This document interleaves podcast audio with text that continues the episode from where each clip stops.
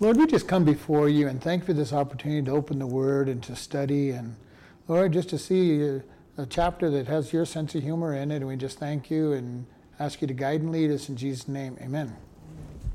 All right, 1 Samuel chapter 5, and as I said in the prayer, this is one of the more humorous chapters uh, in the Word, uh, shows God's sense of humor. Uh, remember in chapter 4, the Israelites were losing a battle with the Philistines, so they decided to bring the Ark of the Covenant in. And if you remember, it wasn't God that they wanted, it was the ark that they thought was going to save them. And if you remember, the Philistines saw that the Ark of the Covenant was there and, and were worried because they knew, they attributed the ark with their God, and they knew that God had destroyed Egypt. And they went in thinking they were going to lose the battle, won the battle, captured the ark.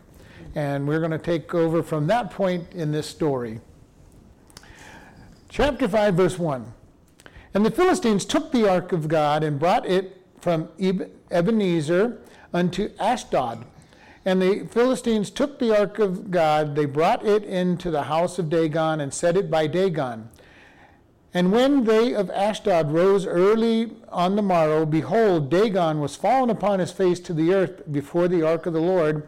And they took Dagon and set him up in his place again.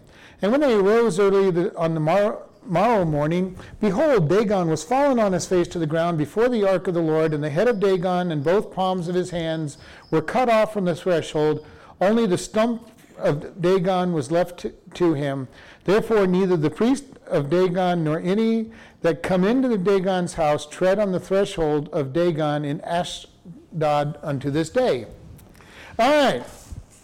We see here just a, you know, I, I just find the story so funny when I read this. Uh, uh, the Philistines conquer Israel. They didn't think they were going to conquer them. Israel believed that just because they had the Ark of, of God in the battle with them, that they could not lose.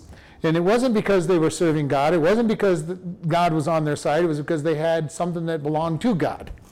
And, you know, one of the things that we talked about last week was when we trust in things that aren't God, God will usually let us fall flat on our face. And that's what happens to the Israelites. They lose, I think there's 30,000 people in this battle that they thought that they were going to win, that the enemy thought that Israel was going to win.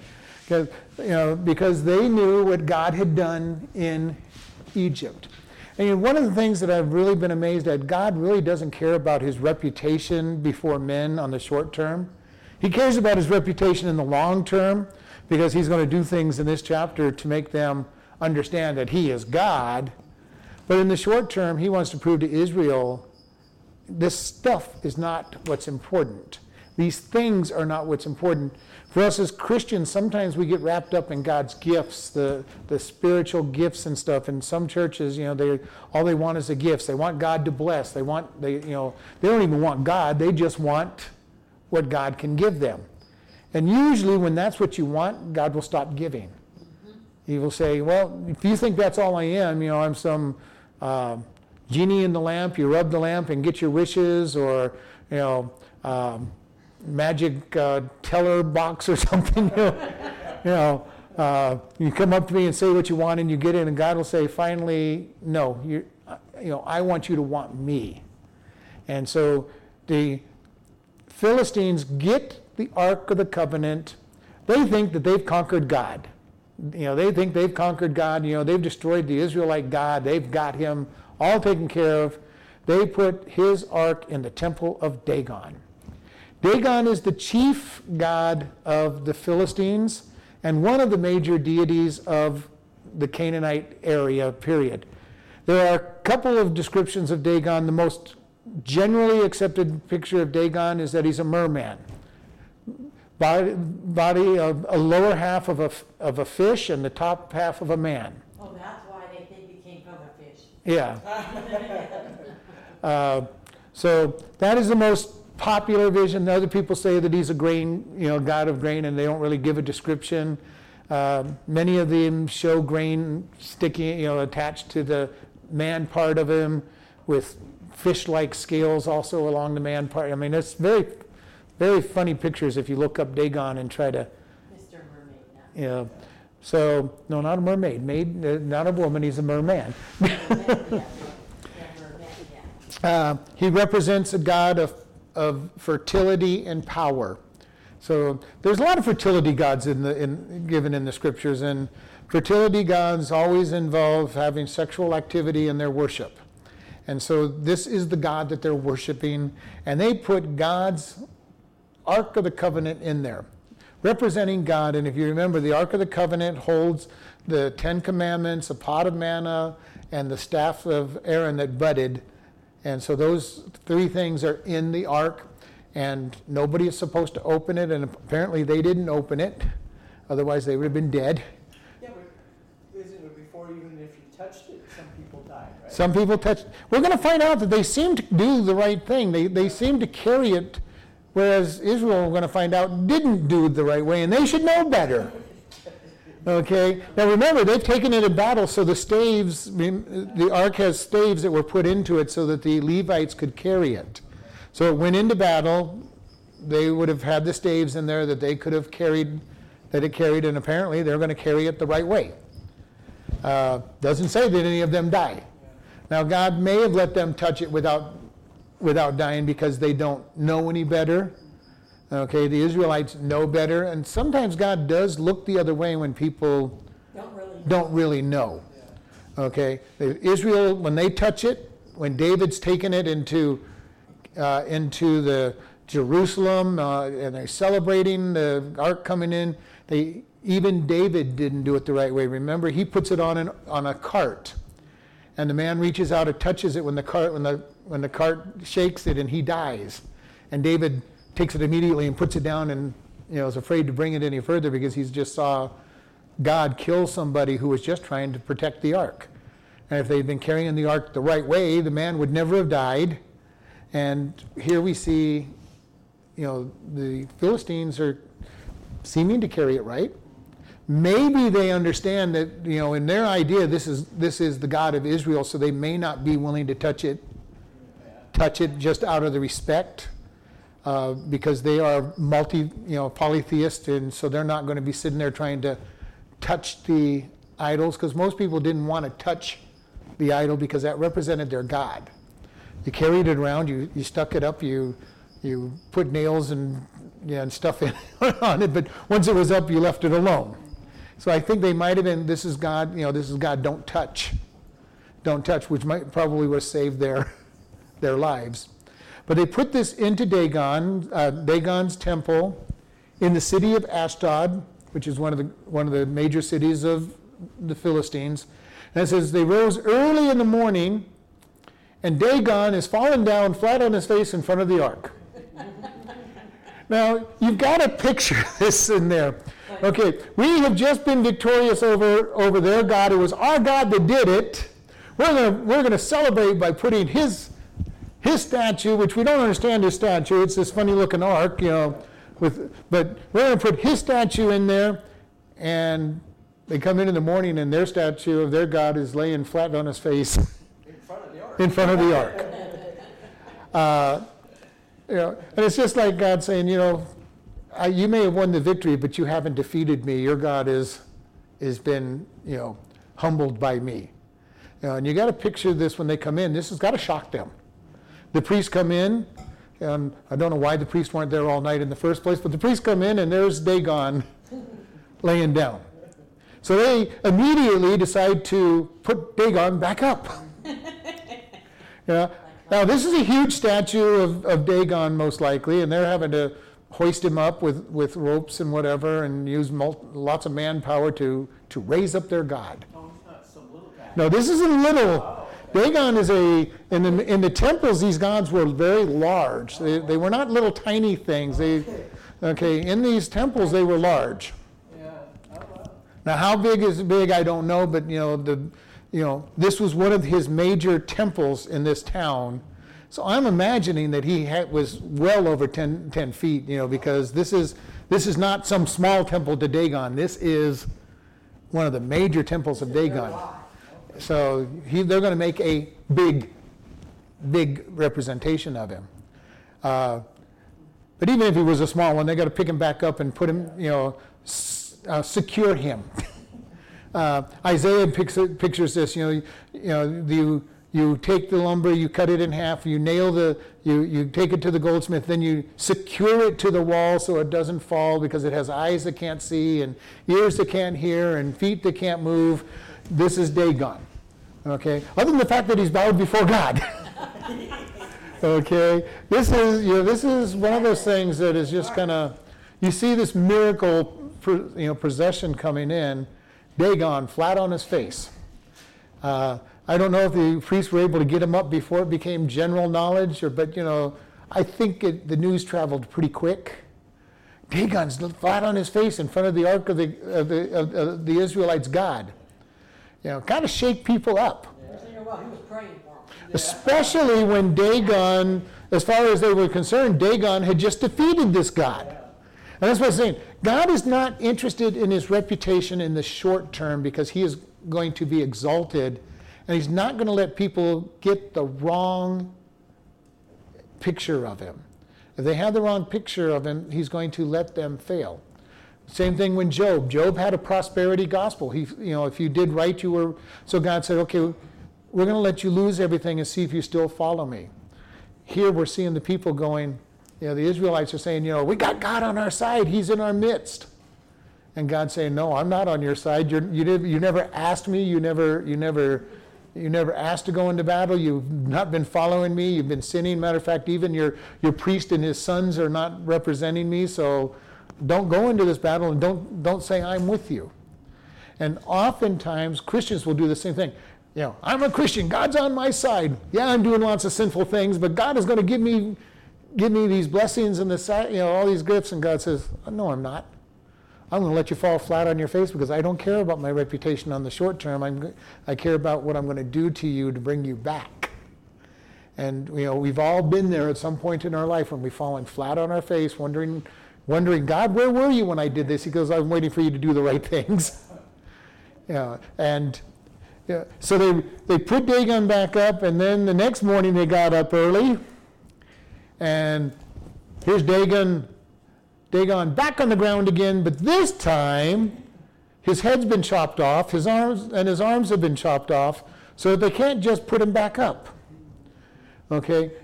God will be victorious over the long run. If they had not put Dagon back up, they wouldn't have lo- he wouldn't have lost his head, head in his arms.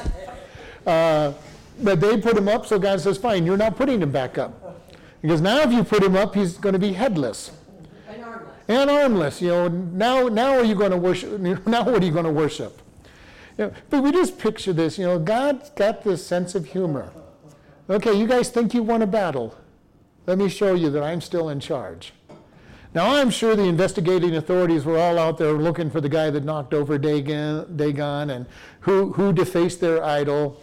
Um, you know, while, while, the doors were closed and locked, uh, and they probably didn't immediately jump to the conclusion that the God of Israel knocked down Dagon because the God of Israel had been defeated. Yeah.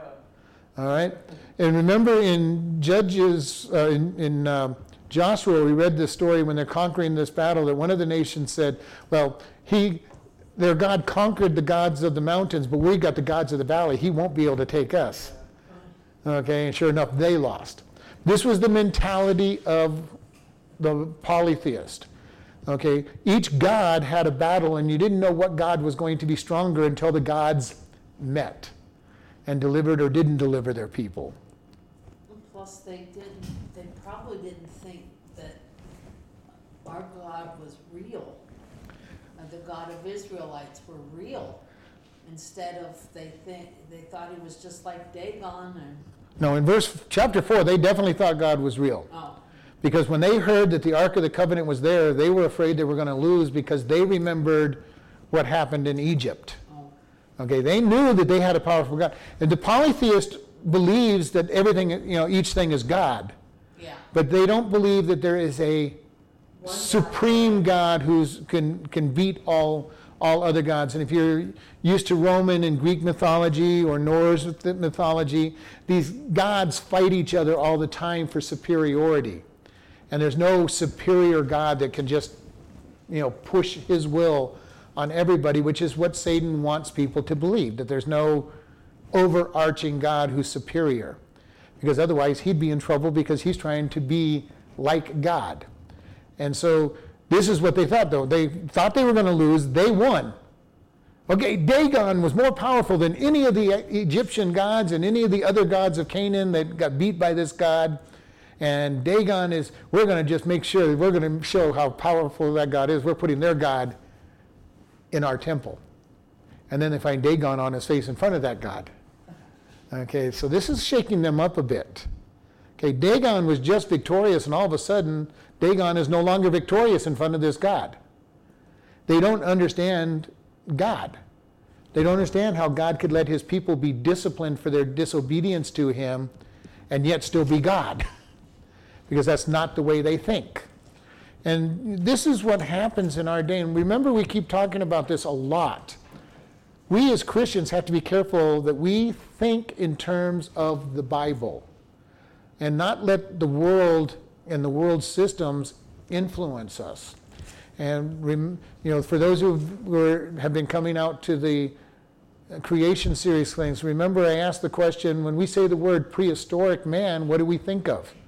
Well, we have been so embedded in our brain the world's view that we think of this apish clod with a you know club. Maybe maybe he looks like a man. Maybe he doesn't look like a man, depending on where you are. You know, dragging his woman by the by the hair. You know. Uh, but you know, as Christians, when we hear prehistoric man, we should say false, no such thing. I asked what do you say when you say prehistoric man? She says, nothing. That's the right answer. I never believed in the first place. But you know, that is the way we as Christians should be thinking. History starts in Genesis 1 1, where God creates man. There's no such thing as a prehistoric man.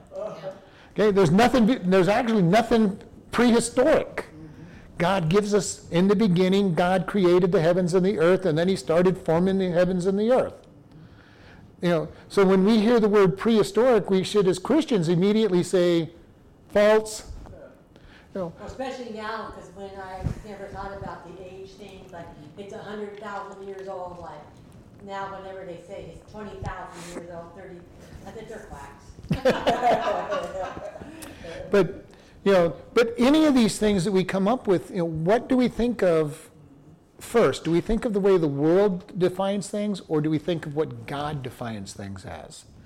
And you know, we as Christians should be so much into the Word, so steeped in the Word, that we start changing our thinking. Because Paul tells us and to put every thought into captivity to God. And sometimes that means we just have to think about what do we believe. And we need to be careful because the world has so much impact on our thinking. We, we talk about this, you know, God says the truth is the truth, and we're supposed to tell the whole truth, and yet our world keeps telling us we'll tell just enough truth to, to answer their questions. You go to court, you swear to tell the truth, the whole truth, and nothing but the truth, but your lawyer will tell you to answer just what they ask you and do not answer anything more. So you swear to give the truth the way God defines it, and then they come along and say, do it man's way. And we got to be careful. How do we think? When we go to work, do we think about serving God and working for God more than the person that we're working for? Or do we, like the rest of the world, just try to get by as and be eye pleasers and man pleasers and do as little as possible? You know, we need to get into the Word and say, God, how do you want us to think and act? And it's so much different from the world in most cases. You know, God says He wants a tithe, and we go, well, God, you know, I can't live on the hundred percent. You want me to live on ninety percent? And God says, trust me. And the world goes, you Christians are crazy. How how can you do that? Well, the, the Christians who are actually honoring God, the, the, the studies show that most Christians don't tithe. But you know, we look at this and say, God, what is it you want me to do? And we look and we try to change our way of thinking. Here the people were thinking, you know, we won. We, this God is going to win. And then they come in and their God's on his face in front of God. No head, no arms. And then later on, no head and no arms. You know, uh, you, you kept you want to keep putting them up. No, we're going to make sure you can't put them up. Okay, or you can, but you're going to be worshiping a God. You're going to worship a God that without arms and, and a head. So we look at this and say, what influences our decisions? How do we think? And this is why I keep encouraging us. We need to read the scriptures on a daily basis. We need to be taught. We need to study. And we need to spend less time in the world's activities. You know, less time watching television and movies and, and listening to secular music and everything. That doesn't mean we can just go to Christian and listen to whatever we want because a lot of those aren't worth listening to. We, we need to be very discerning on who, who we listen to as teachers, what we listen to as music. You know, because there's lots of that stuff that's just not worth listening to. Now, there's a lot of people who say, well, I want to worship contemporary. Well, I like that too. I like contemporary music, but not all contemporary music is good. You know, by the same token, not every hymn that's ever been written is good. There's many hymns I won't sing because I look at them and go, and they're not doctrinal. So we need to be careful. We need to be very judicial in saying and discerning and say, God, what is it you want me to understand? What do I need to think about? Does that mean we never get entertained? We never watch a movie? We never, never listen to? No, just be careful how much we do it and make sure we're listening. Yeah, as uh, Sharon just said, you know, you know, how many of us didn't think about anything when they say this is millions of years old or thousands of years old? It just went in one ear out and stuck in the brain because that's what we were raised on and thinking. And yet God tells us He created the heavens and the earth, and He gives us a genealogy that gives a very short period of time. And you know, a lot of people don't like the genealogies, but the genealogies prove the shortness of this of the Bible's chronology. That we're roughly about 6,000 years old. Period. End of story. It's done because the genealogies are there. You can't fit millions of years in anywhere. You can't even fit tens of thousands of years in because of God says, here, let me, let me give you a little bit of facts.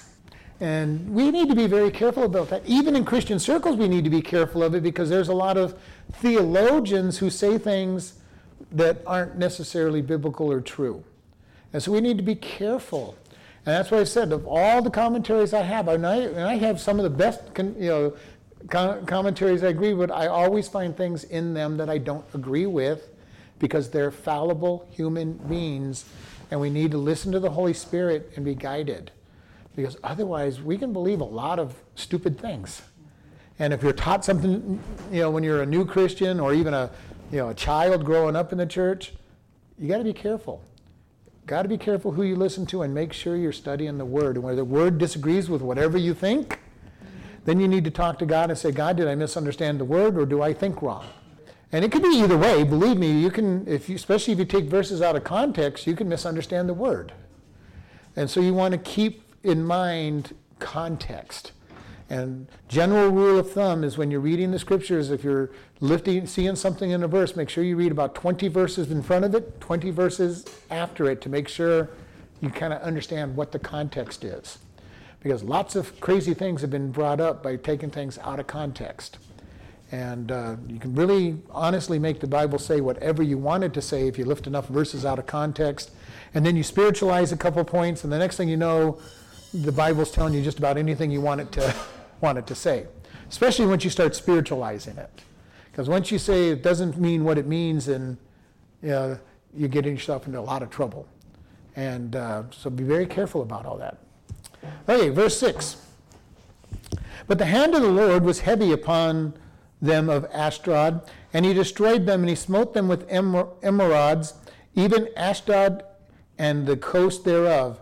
And when the men of Ashtaroth saw that it was so, they said, The ark of the God of Israel shall not abide with us, for his hand is sore against us and upon Dagon our God.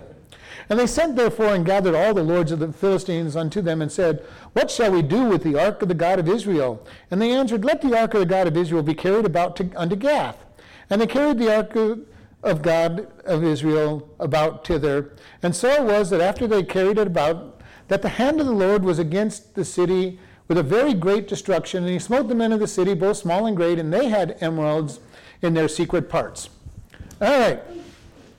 So here we have God knocks down uh, Dagon, and that's not enough for them to decide to follow this God who's defeated defeated uh, Dagon. God then strikes them with diseases. Now, remember, last chapter, they were afraid of, of God because of what he had done to Egypt. Egypt, the Egyptian gods had all been defeated, and remember the 10 plagues that they had upon them, and the sicknesses, and all of these.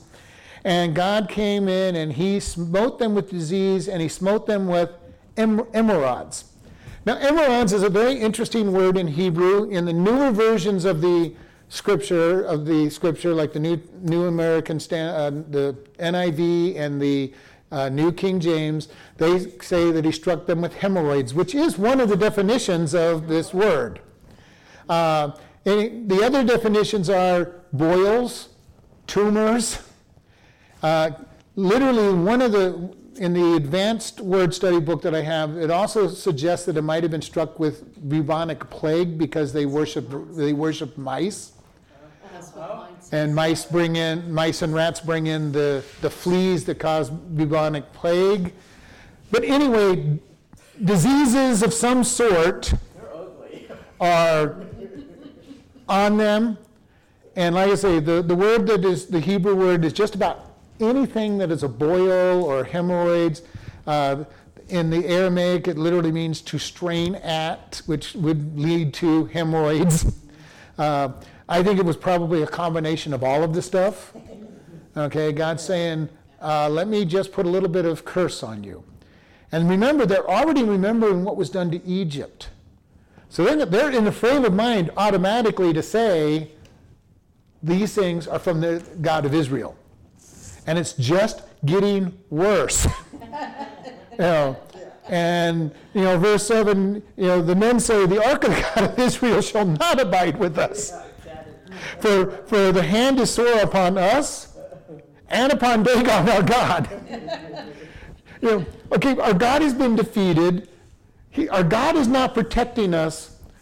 To me, as a thinking person, I would say, our God's weak, their God's strong. Maybe we need to worship him, this new God, but he's the God of Israel. Okay, he's not a God that they're supposed to worship. All right, and so Their he, God's being beaten up. huh? Their God's being beaten Their God's being beat up. He's been beat up physically, and now he's not even strong enough to protect his people. And so they get all the lords of the Philistines together, and they say, "What should we do with the ark?" And they say, "Let it go to Gath." Yeah, let's go give it to somebody else. Now, this is kind of funny because Gath is another major city of Philistine, of Philistia. Okay, but the lords, the lords, they say, well, Ashtaroth is not really strong, so let's send it to Gath. Now, Gath may be somebody you're going to be familiar with because out of Gath comes Goliath. Okay, this is a major city. Gath is a major city there. And they might have had a different God. I don't know what there is. Maybe they think that God is going to protect them. Doesn't talk about their God. Uh, but their decision is we're being beat up, our God is being beat up. Instead of let's switch gods and worship their God, let's just send it away to somebody else. Now, we laugh about this, but how often does, does that happen? Let's send our problem somewhere else. Uh, it happens in businesses. You know, we, okay, you're, you've been stealing from us. You, know, if you leave without, you know, problems, we'll give you a, a, a good recommendation and we won't prosecute you. And that poor person gets pushed off on some other business to, to do the same thing they do and they'll make the same agreement with them. And, you know, or, you know, well, we got this problem, we'll just kind of push it off. You know, our, our elected officials like to do that. Well, I'm only here for four more years, so we'll do something to push it down the road a little bit, and somebody else will have to deal with it. Here- This is what we're seeing politicians. We have a really big problem. Gath is far enough away. Maybe they haven't heard this yet, so we'll go send, we'll send God, the, the conquered God of Israel to them. Here, you guys can have it. You guys, be our guest. You can have him. You know, uh, yeah, but you know, you know, it's almost funny, but but it is also kind of sad because this is we keep saying over and over again. There's nothing new under the sun. Here we're seeing politicians push off their problem. We we've got a problem, so we're going to give it to this other city. Maybe the problem will go away in this other city. We won't have the problem, and they will have the problem. And, uh, and it says, and after they had carried it about, the hand of the Lord was against the city and a very great destruction, and he smote the men of the city, both small and great, and they had emerods in their secret parts or their private parts, which kind of leads us back to boils or hemorrhoids. Uh, and hemorrhoids are very painful. they're not usually life threatening, so I think there might have been boils as well. Uh, but you know, they send it to this other city, and the city, the other city has the same problems. Now, it does not necessarily tell us that Ashdod no longer was under attack, but now a new town is under attack. Okay, so whatever God they had is not strong enough to keep the God of Israel from striking them. And we see God's strength and his power. You know, he was conquered in battle supposedly, and now he's saying, "No, you all don't understand." Know, I was judging my people. You have not been victorious. This ark should not been out of my temple. And uh, so, verse 10 Therefore, they sent the ark of God to Ekron. And it came to pass that the ark of God came to Ekron, that the Ekronites cried out, saying, They have brought about the ark of the God of Israel to us to slay us and our people. Okay, so the ark of God is going around from major city to major city. People are now knowing. Yeah. Okay, so you have Ashdod, which is in the center, Gath, which is up in the north, and I don't remember where Ekron is, but Ekron's one of It's like a little triangle. the little triangle. I know it's one of the major cities of, of Gath, and I hadn't looked up where it was. I don't remember, didn't remember where it was at. Uh, so they say, uh, "What do you guys, Gath, Gath and Ashdod? What are you trying to do? You're trying to kill us too? You know, we don't want this thing." You know, which is kind of an amazing thing because if you remember the ark's description, it's it's acacia wood covered with pure gold, with the cherubs made out of beat, beaten gold. You know, there's a lot of gold in it. At the very least, you'd want to try to melt it down. But these guys are fearful of this of this thing. You know, this is you know this is God. And remember, this is what they think Israel is worshiping as God. They don't realize that it's just a place where God met, with them. Okay, they just see, just as Israel was seeing, the physical representation of God. So that's why they don't want to touch it either. They're not wanting to do anything with it because they would not go and touch their gods. The gods were off limits. So this is why I think they never touched it other than to carry it with the poles that it was, because their mind, they're holding God. They're holding a God. And this God is striking everybody with diseases, just as he had in Egypt when he you know, de- defeated all the Egyptian gods, just as he had done all through the conquest of Canaan. There's a great fear of God with everybody except the Israelites. The Israelites keep forgetting about their God, and everybody around them's afraid of him. And the Israelites keep forgetting him and going against his rules and worshiping other gods that have never done anything for them Never will. and never, and never will because they're not real. But you know, it's kind of a, to me, especially this chapter, these two chapters have just brought out how the rest of the people are looking at them. You know, you've got a God who's strong. We're kind of afraid of this God. We're going to go to battle with you and hope that our God maybe may win the day because you know he's stronger that day. Your your God's kind of sleepy or something that particular day, or or you know off somewhere else, and we'll defeat you. But we're afraid of your God. And we see that from the people of Ekron. You know, uh, you're not bringing that over here. You know, we've had two cities already have trouble with this, and you're bringing them to us. You know, uh, they were kind of smart. no, you're not. You're not bringing that into our town. We're we're not going to fall for the same thing. So we're having this victory snatched out of their hands. They, they had been victorious over Israel, victorious over Israel's God, and now Israel's God's judging them. You should have left the ark in my, in my country. Then you wouldn't have had all these problems. And it says he struck them old and young and was bringing destruction on them. So there's more than just these blisters or hemorrhoids or whatever it is, which is why one of the definitions come out as bubonic plague, that they're, they're, they're facing death. And hemorrhoids do not cause death. They cause great pain, but I've ne- I don't think I've ever heard of death by hemorrhoid. Uh, and so we're seeing here, and they go, they come out and they're, uh, you're trying to slay us. Our own people are trying to slay us uh, from this God of Israel. So, verse 11 So they sent and gathered together all the lords of the Philistines and said, Send away the ark of the God of Israel and let it go again unto his own unto his own place, that it slay us not and our people. For there was a deadly destruction throughout all the city, and the hand of God was very heavy there. And the men that died not were smitten with the emerods, and they cried, and the, city, and the, and the cry of the city went up to heaven. God is killing people, people are dying. And if you're not dead, you're in pain. And if you're not dead, you're in pain. It kind of almost sounds like the tribulation period. Uh, I mean, it's very localized to the, to the, uh, the Philistines. Uh, but you know, we're seeing a very major thing going on. God says, You didn't win.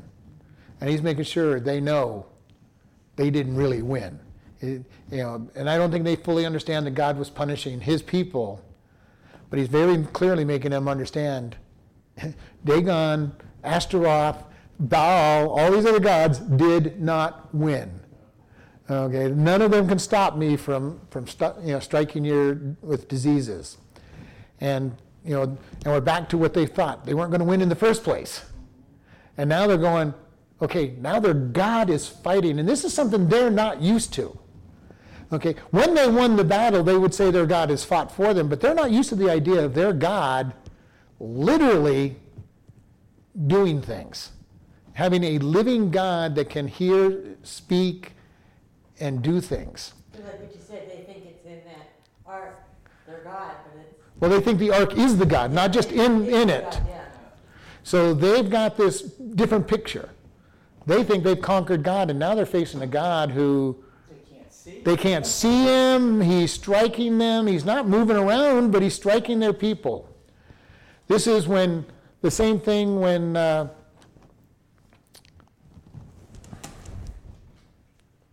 yes, Mount Carmel. The prophet of Mount Carmel had totally jumped. Elijah. you know, Elijah calls up. You know, it's him and 450 prophets of Baal and he says, let's have a, let's have a challenge here. Let's see which God can, can deliver. And he says, you guys go first. You can't, you're going to put an you know, offering on the altar, but you cannot put fire on it. Let's see what God will send fire. Yeah, that's another one of those funny stories because, because he's, he's teasing the guy, he's teasing the guys, you know, uh, you know, yell a little louder. Maybe, maybe he's sleeping. Maybe he went on vacation. Maybe he went to the bathroom. You know, and he's teasing them as they're yelling and cutting themselves and, and everything. And then at the end of the day, when it's time for the offering, he just stands up and he says, dump all the water on it. Why did he dump the water on it? To prove there's no fire on anywhere on that on that altar. And he put a lot of water on it. Okay. what chapter was that? I don't remember off the top of my head. I remember Uh, was there too. You know, and he just says a quick prayer that says, God, showed, let fire fall down and show these people who is God. And fire falls from heaven, burns the, burns the offering, burns all the water, and burns the very altar itself, which is made out of stone. Yeah, that's that one. Okay, just a little bit of fire God sends down. And it was also controlled fire. It did, you know, that much fire should have burnt the entire mountain, and yet God kept it in one spot. And then he then he has them kill the 450 prophets of Baal and says, you know, you know, quit quit vacillating, follow God. You know, but this happens. God displays His power. God never sleeps. he doesn't sleep. He doesn't. He's not going to be in the bathroom when you need him. Uh, but he did the same thing in Egypt. The ten plagues, and we've talked about that in the past. That each one of those plagues was against one or more of Egypt's gods. See, I didn't know that. I was wondering why all those plagues, the different ones, and when you said that, does make so much sense. Yeah, it was a battle against you know showing you know you think oh, you, you worship the Nile, so we'll turn the you know we'll turn the Nile to blood. You worship the god of the fish. We're going to kill the fish by turning it to to, to blood, you know, and all the different gods that represented. Oh, you, you worship flies? Well, let's give you lots of flies. Okay? You, you want to worship Ra, the sun god, because he's your ultimate god? Let's make it dark for three days, completely dark for three days. So dark that the lights and lanterns did not put out. You know, this is one place where light did not overcome darkness. God put darkness so heavy they could not see anything. you know, no light penetrated that darkness because God took the light away. And you know, each one of these, each one of the plagues was against their gods. You know, you think a God is going to protect your fields? Let me let me dump fire and and and, and uh, hail on it. We'll kill all. We'll kill it. Your your agricultural gods are nothing. Your your your cow gods. We'll just we'll just kill off your cows. Okay.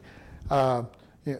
But each one of those was to show God saying, "I am God, and I have the power to win," and show that they're nothing. All through the scriptures, we see this. And this is why we need to be very careful that we don't try to put another God in our life. You know, God says, You shall have no other gods before me. Israel, all the time, kept grabbing all the gods that had been defeated. You know, don't know what was in their brain half the time.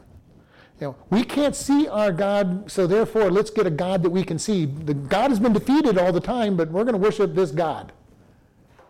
It doesn't make any sense, and yet, how many times do we do the same thing in our lives? We have people today that are basically worshiping Baal, the power, the god of power, by trying to get power. You know, we've got people that are all over worshiping, you know, pleasure and sex, which is what all the fertility gods were all about.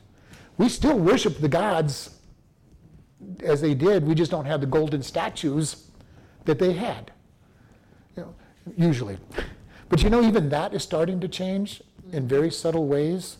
Right now, uh, in Washington, D.C., they have constructed the, the Arch of Baal in, the, in D.C. for everybody to see the, the magnificent entryway into the Temple of Baal. You know, we are being really stupid in this country. And I really almost believe that there will be times that statues will come out, be coming out of these different gods in America because of how far down we're going. We're, you know, it's not going to surprise me to see somebody say, see, here's our, here's our God we're worshiping. We think we've come so far. We think we're so far advanced. And as I've said so many times now, all we're doing is returning back to before Christ. And if that continues, we'll start seeing idols. We'll start seeing all these things. Because one of the things in the tribulation period is that the Antichrist is going to make a statue and make people worship the statue of the beast. We have to be understand that people are being prepared for that before it happens. Okay? Our world is becoming more and more geared toward evil you know, when I was growing up and everybody else here, you know, if you watched vampires shows, vampires were always bad, werewolves were always bad, demons were always bad. In our new shows out there, there's a lot of good vampires, a lot of good werewolves, a lot of good demons. Why? Because Satan is trying to recondition mankind to think that all these bad things possibly can be good. So that when these things finally do appear, toward the end days, people are going to embrace them. Well, you know, we've been watching all these movies about good vampires and good werewolves and good demons. Maybe these are good ones. And they're going to look good at first because Satan is a father of lies. And people are being conditioned to accept it. You know, being conditioned. They're following the world. Following the world, being the world. The sad thing, Christians are falling for the same stuff. Mm-hmm. And they're not discerning what they're watching and seeing what they're what they're being shown. And you know, we've got all this stuff about UFOs and aliens and all of that, which is being part of the explanation of why millions of Christians disappear overnight. The aliens have finally abducted and they took all these bad people away from them that are really keeping us from being what we want to be. I guarantee that's going to be one of the stories that are out there. When millions of Christians disappear, oh, wow, good. The aliens came and, and purified our, our people. They took all these troublemakers away. And we see all of this coming. This is one of the reasons I think we're so close to the end times, is because we're seeing all of this stuff coming about. And we're seeing all this demonic worship and stuff going on in our world. Really believing it too. Well, there are demons, there are stuff, you know, but there's all kinds of things that they're believing. They're making it acceptable. It's being made acceptable. They're not being made fun of. And there's, you know, right now there's still kind of the fringe, but there's so much of the fringe that it's becoming acceptable. and shows that I like, Star Trek, you know, Stargate, all these shows that lay the foundation for other worlds out there and, and other people and aliens that have planted, you know, planted this, you know, seeding the world with the with humanoids. You know, they, you know, I'm only becoming in recent days to realize how subtle that has been to make us open to the attacks of the demonic world when, when an alien alien thought process. It's going to be very interesting to see all of this stuff coming about. And what does God have in store? kind of Emerods. Yeah, no, when you read when you read Revelation, it's not too far off. It's not too far off. Uh, God will be sending curses down that will make people because there's a in one of the times in the in the tribulation period is that man is struck with diseases and God will not let them die. Oh, bummer. Okay? Yeah. And you know Poor people. I don't They will be struck with diseases that'll make them want to be dead, you know, and it says, I think, for six months. And they'll just be wanting to be dead, and they, God will not let them die. Yeah. You want to talk? listen. I thought it was for years. Uh, well, it's seven years for the whole thing, but there's a period of time that they're struck. Uh, you know, and there's that time when God says, I'm going to make sure the punishment is severe. Yeah. For fallen man, death is a great blessing, even though they don't really recognize it as so. But death actually is a blessing. When you're in so much pain and so much racked in, in disease, even if you're headed to hell, at least your physical pain is done, and then you get to spend eternity in hell, which is which is not good. But you know, death for the lost person or for the world is a blessing on one side, but eternity is facing them. And the lost person, it's worse in the long run. For the Christian, death, death is a wonderful, wonderful event. And, you know, again, that's one of these places where do we look at death the way the world looks at the death, or do we look at the way God says death is? Paul says to be absent from this body is to be present with God. So for a Christian, we step out of this body and immediately we're in God's presence. What a great blessing it is. And God in Psalms. and, and God, you know, in Psalms, God says, Blessed is the death of his saints in his eyes. Because they leave this earth and they get to stand before him. Paul said he was torn betwixt the two to be absent from the body and be with God, or to stay there and be able to minister to the people. And that's how I am. As long as God has me ministering to people, I want to be here because of the great blessing of giving the gospel out, teaching people to follow God. When I can't do that anymore, I want to go home. I want to go home and be done with this world. But as long as I have something to contribute to people's lives through teaching, I want to do that. And as the apostles and the disciples were, I don't care where it's at. You know, and you know, at some point in time, I really truly have always believed that I'm going to end up in prison because of my beliefs for God, and that's fine. If I end up in prison, I'll preach in prison. Well, you are in prison. I mean, yeah, but I get to come out of prison every every day. I'm talking about being in prison and not getting to come home. You preach in prison. Yes, I do share the gospel in prison too. But may- maybe that was a problem. Maybe I'm in prison. Maybe maybe that was what it was. and I misunderstood it. Now I do believe because of my steadfastness for God that eventually I'll probably end up in prison. And but at that time it's going to be okay. God, He's just giving me a whole new audience to preach to, and they're a captive audience. They can't go very far either. Okay, I may be captive here, but they can't go either. Uh, you guys are showing up. So we see here God saying, I am God. And I, I was not defeated in that field of battle. And they're getting ready to say, you know, send this thing away or we're all going to die. They're, they're in a little bit of pain. Okay?